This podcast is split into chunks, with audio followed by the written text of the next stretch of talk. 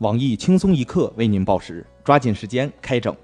特此声明，以下内容均为不靠谱小道消息，仅供娱乐，谁傻谁真信。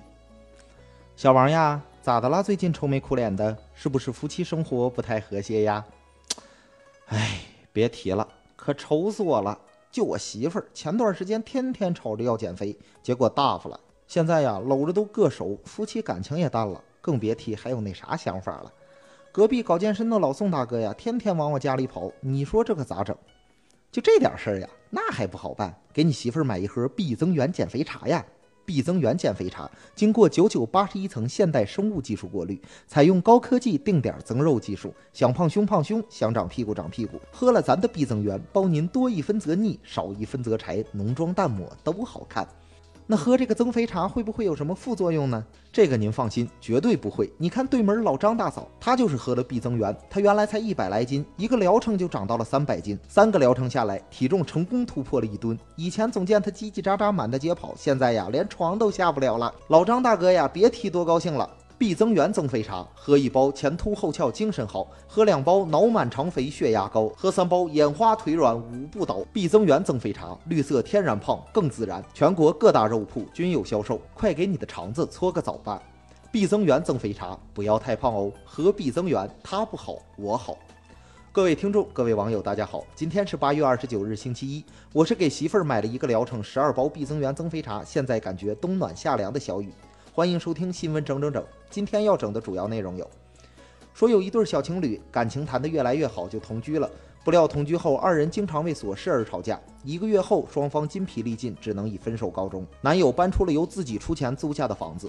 男友搬走后，女方为节省开支又找了个室友。前男友一看不乐意了，凭啥我租的房子你收房租？于是将前女友和房东告上法庭，索要7200元房租。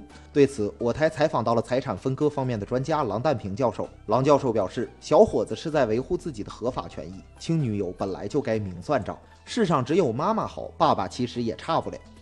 成都有这样一位暖心爸爸，害怕儿子因心脏病手术的疤痕自卑，便主动来到纹身店，要求店主把儿子的疤痕复制到自己身上，用和儿子拥有同一道疤痕的方式来支持儿子。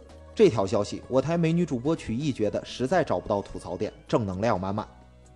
近日，国外一位暴脾气的父亲发现女儿与男友在车里偷偷约会，十分愤怒，随即开着挖掘机怒砸女儿的奥迪车。短短2分钟，车在地上翻滚了几圈后彻底报废。这一过程被他的儿子拍了下来，传到网上，并写道：“爸爸一出手就知有没有。”我台细心记者发现，蓝翔职业技术学院校长家大儿子在本条新闻下留言，他说道：“多亏我爸心疼钱，也幸亏我没有奥迪。”每年一到中秋前后，各种关于月饼的新闻层出不穷。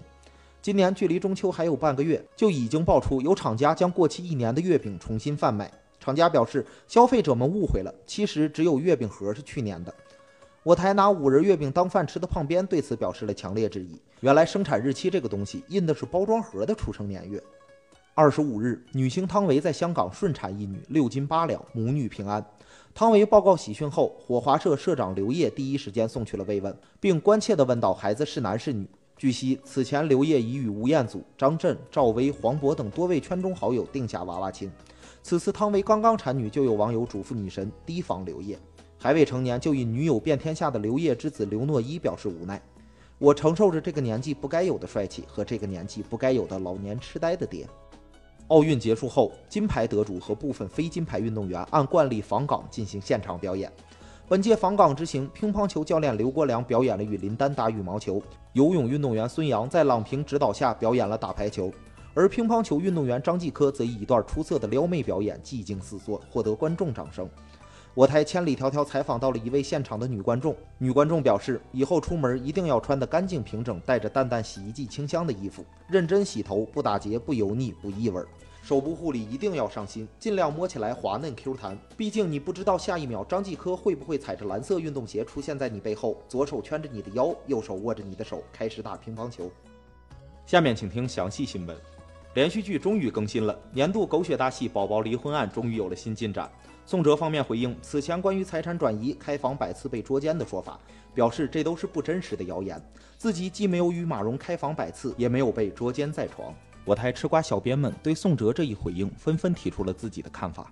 长着一张只能他给别人戴绿帽子，没有别人给他戴绿帽子的脸的喵叔表示，没有开房100次，可能是开房99次，虽然只差了1次，但却是量变与质变的区别。我台很想被戴绿帽子，却无奈找不到女友的单身屌丝鲁大炮表示，没有马蓉开房100次，可能这100次当中还有张蓉、李蓉、孙蓉、王蓉开了房，毕竟林子那么大，总不能在一棵歪脖树上吊死。我台总想给别人戴绿帽子，却被女方以9厘米为由残忍拒绝的胖边表示，没有开房，难道100次都是在宝宝家里拿人家的钱，睡人家的老婆，还用人家的床，实在是欺人太甚。假作真实，真亦假。山东首推人道化屠宰，屠宰场将为被杀之鸡举行遗体告别仪式。山东日前推行了人道化屠宰规范，规范中提到，抓捕鸡时要用捕捉器或双手抓双翅等，不能抓单只翅膀或大腿部，禁止拖拽等。宰杀前要静养，要安装胸部抚摸板，使鸡得到依靠和摩擦，有助于保持安静。宰杀时必须先通过气体等方式将其致昏，使其失去知觉。我台榴莲社进一步学习文件得知，为了表示对生命的尊重，该省的屠宰场还计划在杀鸡时播放大悲咒为其超度，死后要为其举行遗体告别仪式。屠宰场员工需集体默哀，让鸡死得更有尊严。我台采访到了即将被人道屠宰的鸡，该鸡表示很感激厂里做出的安排。我来之前，饲养员给我加了餐，还安排我跟已经变成了烧鸡的爹和已经变成了炸鸡腿的妈，加上我的水煮蛋儿子见了最后一面，也算是了了一桩心愿。做鸡已经如此不易，感谢我厂，希望来生我还能再做咱厂里的鸡。我台著名肉食爱好者秋子表示，这项政策非常鸡性化，既然杀生无法避免，理应尽量减轻其痛苦，就好比我拍蚊子，从来都是一击致命。今天的新闻整就先整到这里。轻松一刻主编曲艺写，本期小编二狗将在跟帖评论中跟大家继续深入浅出的交流。明天同一时间我们再整。前2天有一女的跟我说，小雨，你知道你在我心里是啥样吗？我说啥样呀？她说，虽然你又老又穷又闷，喜欢生我的气，脑子笨，情商智商都低，还招人烦。这个我听的，我说行了，你直接说但是吧。没有但是呀。